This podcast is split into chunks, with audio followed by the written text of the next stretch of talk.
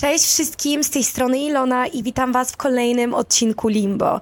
I ten odcinek będzie dotyczył kryzysu wieku wczesnego i szczęścia i to jest odcinek, który ja tak bardzo chcę całym sercem nagrać. Próbuję i walczę i zawsze idzie coś nie tak, ale mówię, nie ma opcji, żebym tego nie nagrała. Kryzys wieku wczesnego, kiedy u mnie się zaczął, to spuścił mi największy wpier emocjonalny w moim życiu. Miałam takie momenty, że nie byłam w stanie wyjść z łóżka i to nie było z tego powodu, że nie wiem, coś złego się wydarzyło w moim życiu, tylko po prostu nie dawałam rady przez presję, przez ten wiek, przez, przez wszystkie rzeczy, które są wypisane w każdym artykule dotyczące e, kryzysu wieku wczesnego. Albo musiałam nauczyć się sobie radzić i zmienić swoje myślenie i jakoś funkcjonować inaczej, albo, albo bym nie wiem, co by się ze mną wydarzyło. I pamiętam te dni, które były pełne ciemności, takiego innego rodzaju cierpienia, które człowiek nie jest w stanie nawet wytłumaczyć. To nie jest taki smutek, że człowiek jest smutny, bo ja często mogę być smutna. Ja lubię być smutna. Moje guilty pleasure to jest bycie smutnym. Czujecie, że no musicie albo coś z tym zrobić, albo ten stan coś z wami zrobi.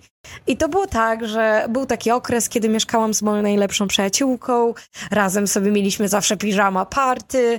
E, pracowałam w dwóch pracach i w jednej bardzo się spełniałam. Pracowałam tam na ściance wspinaczkowej, a druga była taka biurowa i wcześniej pracowałam też w marketingu, w grafice, więc znowu pracowałam w grafice.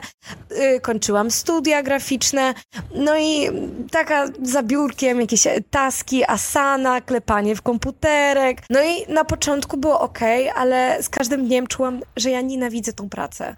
W którymś momencie przestałam tam pracować, no i to był taki okres, kiedy miałam tylko pracę na ściance wspinaczkowej, więc ona była chwilowa, więc zaczęłam sobie zadawać pytanie, ok, co ja mam robić dalej? Do jakiej pracy mam iść? Gdzie ja mam mieszkać? Czy ja mam się wyprowadzić? Czy ja mam iść na kolejne studia? Jeśli ja chcę gdzieś iść pracować, to za jakie pieniądze? A co dla mnie się liczy? Więc nagle byłam taka, ok, miałam pracę i nienawidziłam ten styl życia i teraz mam styl życia, że muszę podjąć jakąś decyzję i kompletnie nie mam pojęcia, więc nie podejmowałam tej decyzji, bo ja nie wiedziałam, co ja mam robić. Nie miałam żadnego partnera, więc to też jest zawsze ciężej, bo jakoś tak nie planujecie życie razem, tylko jesteście tacy sami. Ktoś tam wyprowadza się za granicę i, i, i wybiera lepsze życie, no to też zaczęłam mieć takie, a może ja powinnam wyprowadzić za granicę?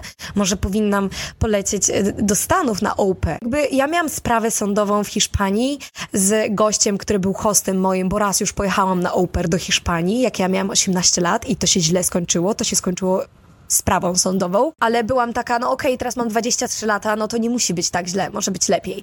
No i to był okres, kiedy Oliwia też miała taki etap w życiu, że nie wiedziała do końca, co chce robić, więc my potrafiłyśmy razem leżeć i mówić, Boże, jak będzie wyglądać nasze życie?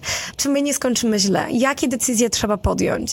I to było bardzo męczące, ale nie było aż tak męczące, bo nie byłam w tym sama i to trzymało mnie jeszcze na takiej granicy, mimo że jak przychodziłam codziennie do pracy, którą już lubiłam, na ściankę wspinaczkową, to mimo wszystko miałam z tyłu głowy, że, że trzeba iść dalej. Praca, którą wykonuję tam przez 3-4 godziny dziennie, 3-4 razy w tygodniu, to, to nie mogę tak żyć przez cały czas. I stałam i czułam, jak z tyłu jest takie, musisz podjąć decyzję. Ktoś właśnie założył rodzinę, ktoś właśnie urodził dziecko, ktoś właśnie się wyprowadził i to było tak dużo. I jak rozmawiasz z tymi ludźmi, którzy już mają zaplanowane życie, to rozmowa z nimi jest inna. Czujesz się tak odizolowany. Oni już wiedzą, co robią. Oni już nie mają takich zmartwień. Oni już kładą się do łóżka z takim spokojem. Kiedy ja się kładę do łóżka i myślę, Boże, kolejny dzień, kiedy ja nie mam pojęcia, co robić ze sobą. Kolejny dzień, kiedy nie wiem, w którym kierunku iść i decyzja jest tak męcząca, bo boję się, że zniszczę sobie życie, że boję się, że będę robić rzeczy, przez które będę nieszczęśliwa, czyli że tak jak tamta praca na przykład.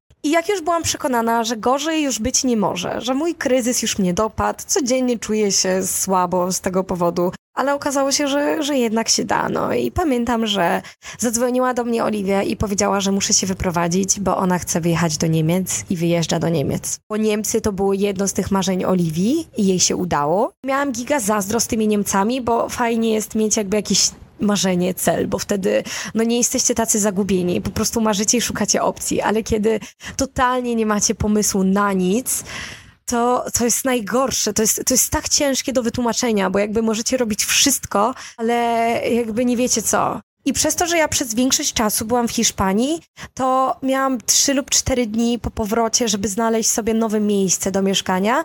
Nie chciałam wracać do rodziców, bo wtedy miałam z nimi bardzo słaby kontakt, więc tak naprawdę no, byłam praktycznie na ulicy. No, w trzy dni w Warszawie znaleźć miejsce no, było giga ciężko. I kolejnym utrudnieniem to było to, że chciałam mieszkanie, pokój tylko na 3-4 miesiące, bo potem miałam zaplanowany znowu wyjazd do Hiszpanii, który miał trwać tam 2-3 miesiące. Jakimś cudem ledwie znalazłam pokój na Bielanach. To było ciężkie. W sensie jedynie co, to znalazłam ładne graffiti pod domem i taką mini ściankę na placu zabaw i kaczuchy. To jest jakby znak, że, że to jest moment, w którym ja mam być tutaj i stwierdziłam, że biorę to jako jakiś taki sygnał, bo musiałam jakoś się pocieszyć, nie? Że jakby nagle tak skończyłam i nie wiem, co ze sobą zrobić. Bo nie miałam nawet możliwości znalezienia sobie czegoś lepszego wtedy. Nadal budziłam się z tą myślą, że ja muszę podjąć jakąś decyzję, decyzję dotyczącą mojego życia. Kładłam się do łóżka i budziłam się sama, nikogo już nie było. I było jeszcze gorzej, bo nie mieszkałam już z moją najlepszą przyjaciółką. Nie byłam już z kimś w tym kryzysie wieku wczesnego, tylko byłam sama. Więc potrafiłam do 16 nie wstawać z łóżka i tylko na 17 pójść do pracy.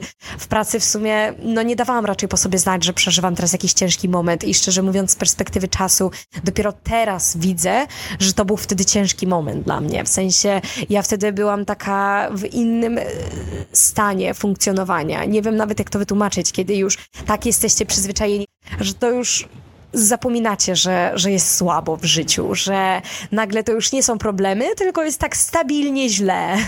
I jako, że ja wcześniej byłam osobą, która wchodziła w związki, bo, bo nie umiała być sama i nie radziłam sobie sama, więc zawsze sobie wybierałam e, obiekt westchnień, żeby było łatwiej w życiu. Ale no ja poszłam do psychologa i wyleczyłam to bardzo łatwo i szybko.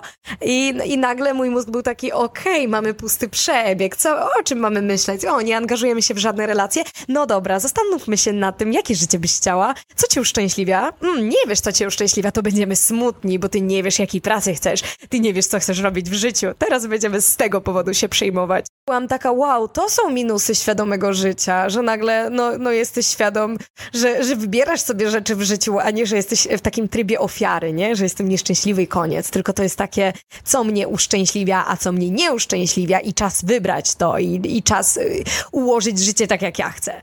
I teraz czas na moje refleksje dotyczące szczęścia, bo one się pojawiły dokładnie w tym momencie, kiedy już tak upadłam całkowicie w środku mojego strachu, sama na tych bielanach i nie wiedziałam, co ze sobą zrobić. Wtedy zaczęłam zastanawiać się nad szczęściem i zaczęłam taki um, monolog, dyskusja, nie monolog, nawet dialog sama ze sobą. Wszystkie moje przemyślenia są oparte na pytaniach, że tak leżę i zaczęłam myśleć, jestem nieszczęśliwa. Dlaczego jestem teraz taka nieszczęśliwa, nie? I odpowiedziałam sobie na pytanie, że byłam o wiele bardziej szczęśliwa, kiedy mieszkałam z Oliwią. I byłam taka, mhm, Okej, okay. to w takim razie kolejne pytanie. Dlaczego nie byłam szczęśliwa, jak mieszkałam z Oliwią? Bo było mi dobrze, ale czy byłam wtedy szczęśliwa? No nie powiedziałabym. Ja zaczęłam znowu zastanawiać się, by z kimkolwiek miałabym zacząć się jakoś tak poważniej umawiać. I te dwie rzeczy wyróżniłam jako top, przez które ja wtedy byłam nieszczęśliwa. I doszłam do takiej odpowiedzi, że wtedy ja byłam skupiona na tym, żeby narzekać na słaby kontakt z rodzicami, że nie jestem w stanie się z nimi dogadać, na to, że z nikim się nie umawiam. A bardzo bym chciała z kimś się umawiać, ale nikt mi się nie podobał i no, nawet nie było blisko, żeby, żeby z kimkolwiek miałabym zacząć się jakoś tak poważniej umawiać. I te dwie rzeczy wyróżniłam jako top, przez które ja wtedy byłam nieszczęśliwa. Przyszedł czas na kolejne pytanie, czyli że okej, okay, mówisz, że nie byłaś szczęśliwa przez to, że no, nie byłaś w związku i masz zły kontakt z rodzicami. Więc postawiłam kolejne pytanie. Okej, okay, Lona, to przypomnijmy sobie czas, kiedy miałaś i związek, i dobry kontakt z rodzicami. Z jakiego powodu wtedy byłaś nieszczęśliwa? No i odpowiedzią na to pytanie przyszło mi, że wtedy nie miałam takiego fajnego życia towarzyskiego, że, że to wyglądało w taki sposób, że no nie bardzo miałam takie życie towarzyskie po prostu. Była pandemia, nawet po tej pandemii te wyjścia były słabe, cały swój czas spędzałam z moim chłopakiem i, i stałam się trochę taką, wiecie, typową osobą, że żyję swoim związkiem i, i tyle. I byłam taka, okej, okay, czyli że jednak jak byłaś w związku i miałaś dobry kontakt z rodzicami, to nie wystarczyło do szczęścia. Wow! Dotarło do mnie, że w moim życiu mogłabym wyróżnić problemy na pięć kategorii, nie? I to jest tak: życie towarzyskie, związek, praca, pasja, zdrowie. Zawsze jak jest jakiś taki moment życiowy mój, to mam dostępne kilka z tych rzeczy, które są na maksa, nie? Czyli, że mogę mieć super kontakt z rodzicami, ale za to nie będę miała satysfakcjonującej pracy. Że tak poczułam, że siedzę ze stołem i mam talerze. I te talerze są puste niektóre, bo trzy talerze na przykład z pięciu są pełne i że ja przez całe swoje życie siedzę jakby za tym stołem i mój stół to są właśnie te rzeczy, które ofiaruje mi życie i ja mogę albo siedzieć i cieszyć się z posiłku pod tytułem głębokie relacje ze znajomymi, pasja, zaangażowanie, talerz numer dwa, że się rozwijam i jest obok talerz, który jest pusty trochę, że to są na przykład relacje z rodzicami, które teraz są gorsze. I zauważyłam, że za każdym razem przez całe swoje życie, jak ja siedzę za swoim stołem, to ja nie jestem skupiona na tym, żeby zauważyć te talerze, które mam pełne i się z nich cieszyć, tylko jestem skupiona na tym, żeby jakby na tych pustych talerzach, że ja siedzę i patrzę, nie ma tu, nie ma tu, a tak bardzo bym chciała mieć. I w którymś momencie to jedzenie się pojawia na tych talerzach Czyli, że nagle mam dobry kontakt z rodzicami, i ja zaczynam tęsknić za tym, co było na innych talerzach, nie? Czyli, że zaczynam tęsknić za życiem towarzyskim, które znowu się zrobiło słabe.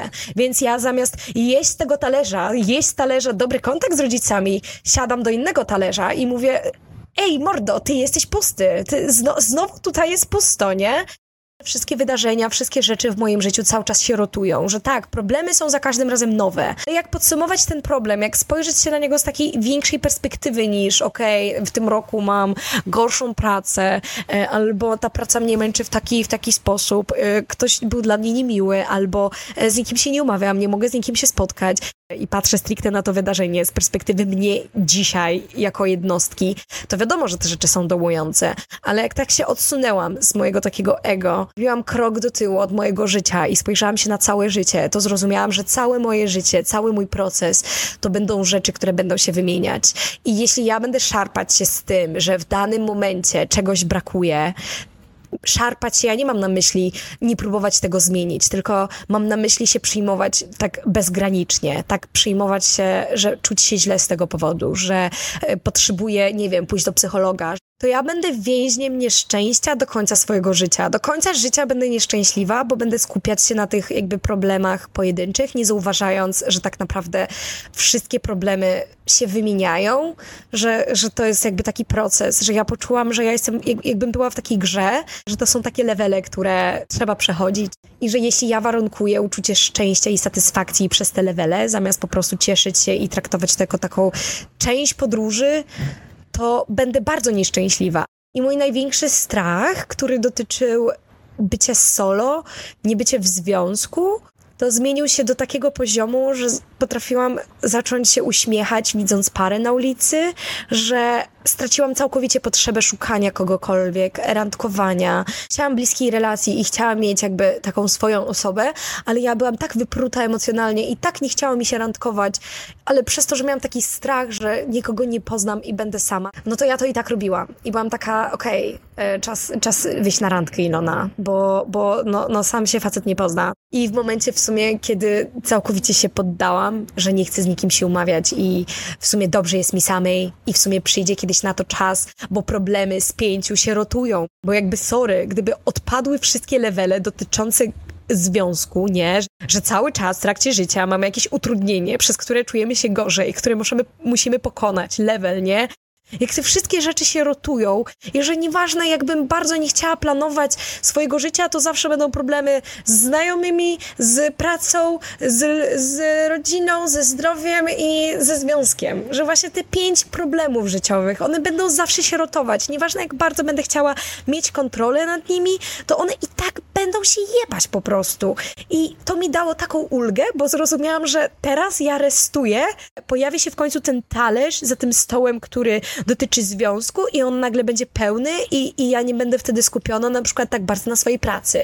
Nie, że jakby nie mogę od razu rozwiązywać wszystkiego, nie mogę jeść ze wszystkich talerzy, nie mogę mieć wszystkich pustych talerzy i nie mogę mieć wszystkich pełnych talerzy. Mając trochę taką perspektywę na takie rzeczy, zaczęłam myśleć o moim kryzysie w troszkę inny sposób. Nie zaczęłam mówić sobie, że o Jezu, to jest najlepszy czas mojego życia, bla, bla, bla, bla, bla, bo nie, nie, nie, nie wiem, czy jest, wątpię raczej. Myślę, że to jest ciekawy i wartościowy czas. Nie jest najgorszy, ale nie jest najlepszy. Chciałam zauważać rzeczy, które mam talerze, które są pełne, czyli że dostrzegłam, że mam teraz niesamowite relacje z moją rodziną. Moja rodzina jest dla mnie największym wsparciem. Moi rodzice mają 44 lata, ja mam teraz 23. Jeszcze moi rodzice są tacy totalnie fit, świrami. Moja mama ma kaloryfer, e, mój e, ojczym jest giga wysportowany, więc przez to, że oni jakby dbają o, o swoje ciało, o zdrowy taki duch, interesują się wszystkim, ciągle podróżują i mają taki młody mindset, to ja w ogóle jestem w stanie z nimi porozmawiać w taki sposób, że no niektórzy moi znajomi potrafią być bardziej boomerscy niż moi starzy, no są tacy, że nie mają żadnych oczekiwań wobec mnie. W sensie oni są tacy, chcemy po prostu, żebyś była szczęśliwa. Znajdź swój pomysł na szczęście. Nie będziemy narzucać ci stylu życia, jak, jakim masz żyć. Nie, nie mamy żadnych oczekiwań wobec siebie. Jakby masz czas, znajdź sobie, czuj się dobrze, nie? I jestem taka wow. Albo docenienie moich przyjaciół, a potem skupiłam się na tym, że no znowu mogę robić jakieś rzeczy związane z, z moim zawodem.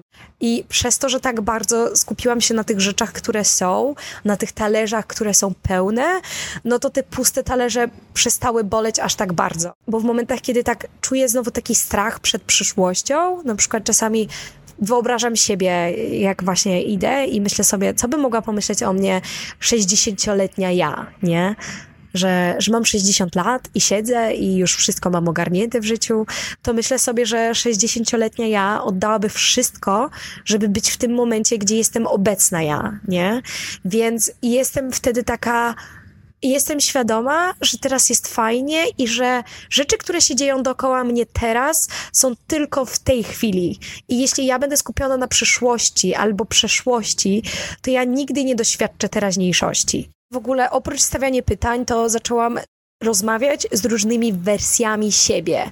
I rozmowa z różnymi wersjami siebie, to powiedziałabym, że to jest coś takiego, że zadaję pytanie jakieś, i staram się odpowiedzieć na nie nie z mojego obecnego punktu widzenia, czyli że ja siedzę i się zastanowię, co mnie uszczęśliwia właśnie, tylko chcę, żeby jakaś wersja mnie odpowiedziała na ten moment. I wyobrażam siebie w tamtym momencie i myślę, co bym wtedy powiedziała. Co bym wtedy powiedziała i jak bym się zachowywała. I ludzie mają taką tendencję do niezauważania rzeczy, które się zmieniły, które są o wiele lepsze i oni tak przyjmują je za taki pewniak, nie? Albo mm, przyzwyczajają się do czegoś. I ja przez całe swoje życie miałam zaburzenia odżywiania. I ja miałam te zaburzenia odżywiania przez no jak ja miałam 13-14 lat już miałam i to tak porządnie. I w tym roku miałam bardzo ciężkie zaburzenia odżywiania. Pracowałam na ściance wspinaczkowej, gdzie wszyscy moi znajomi byli super umieśnieni. I po prostu nie wiem, no byliśmy nawet na wyjeździe w Szwajcarii i ja się czułam tam najgrubsza, po prostu najgrubsza się tam czułam. I nie wiem, no nawet jak oglądałam jakieś stare filmiki, jak wszyscy poszli pływać i mi się akurat nie chciało, bo było mi za zimno, ale wszyscy poszli pływać. I wszyscy byli tacy umieśnieni, bez koszulki i piękni piękni i po prostu siedzę i myślę, no nie byłam jakoś super gruba, ale w porównaniu do nich, no to miałam jakby gorsze ciało i też zawsze jak rozmawiałam z niektórymi osobami ze ścianki i mówiłam, że chcę schudnąć, a oni mówili, no to schudnij, w czym problem? I ja mówię, no, no mam jakby zaburzenie odżywiania, nie mogę. Bliskie osoby mi widzieli, nie, nie mogę, chcę, ale nie mogę. To oni tak nie rozumieli tego i to w ogóle była jeszcze bardzo duża presja, którą ja na siebie nakładałam, że pracowałam w miejscu, gdzie wszyscy byli wysportowani ja musiałam być wysportowana też, no bo czułam, że muszę, no bo jeśli się wspinam i uczę kogoś się wspinać, no to nie mogę nie umieć się wspinać i, i ważyć dużo. Nie wiem, to jest jakiś taki mój ciąg myślowy, ale jakby zgaduję, że tak nie jest, że to nic nie znaczy. To jest po prostu sposób myślenia osoby, która choruje na zaburzenie odżywiania. To było męczące i pamiętam, że no jakby potrafiłam w pracy nawet wymiotywać i nikt o tym nie wiedział. I, i, I jedynie o czym mogłam marzyć, to to, żeby wyleczyć te zaburzenia odżywiania. Że wracałam czasami do domu i myślałam, oddałabym wszystko, żeby je wyleczyć. Wszystko. I oficjalnie mogę powiedzieć, że że od trzech miesięcy prawie jestem full zdrowa. Nie miałam żadnego napadu i nigdy nie udawało mi się tak długo, nawet dwa dni bez zaburzenia odżywiania były niemożliwe, bo zaburzenia odżywiania są 24 na 7. Człowiek z zaburzeniami odżywiania nie ma przerwy na to. To, to nie jest tak, że sobie restuje. To, jest, to są cały czas złe myśli, które atakują twój mózg i cały czas się męczysz. I przez pierwszy okres mojego życia nie mam zaburzenia odżywiania i jestem zdrowa. I jak stwierdziłam, że porozmawiam z moją starszą wersją, z wersją mnie sprzed pół roku temu, sprzed roku, to zrozumiałam wstyd, że ja nie jestem wdzięczna za ten rok, że ja nie jestem szczęśliwa, że ja nie jestem co najmniej zadowolona, że ona by się spojrzała na mnie z takim żalem i powiedziała: Ty, ty masz to, o czym ja marzę teraz tak bardzo. I nawet nie jesteś kurwa wdzięczna za to. I nawet w ogóle wyleczyłaś zaburzenia odżywiania, które były tak ciężkie i które męczyły cię przez ostatnie 10 lat, i ty nadal nie masz w sobie ani groszu jakiejś wdzięczności. I poczułam taki wstyd. W ogóle absurd, nie? Więc taka rozmowa z wcześniejszą wersją mnie uświadomiła mi, że są rzeczy, których nie jestem świadoma, albo biorę za pewniak, albo które nie doceniam. To są rzeczy, które rozwijają się w skali życia, że ja nie widzę, że przez ostatnie cztery lata coś się zmieniło i powinna być za to wdzięczna, bo to się zmieniało powoli. Więc jak ja porozmawiałam ze mną z przeszłości, z wersji, która miała 21 lat, ona jest załamana obecną wersją mnie, bo ona nie była tak odważna, żeby prosić o jakieś rzeczy. Ona w ogóle była w relacjach, w których nie powinna być, umawiała się z osobami, bo po prostu nie umiała być sama, miała zaburzenie odżywiania, miała mnóstwo kompleksów, że gdybym na żywo z nią porozmawiała i rzeczywiście to by się tak wydarzyło, żebyś tak nagle pojawiła obok mnie, to ona by po prostu spuściłaby mi w pierdol za coś takiego. Ona by powiedziała, jesteś bezczelna. Jesteś po prostu bezczelna, że jeszcze w ogóle wybrzydzasz.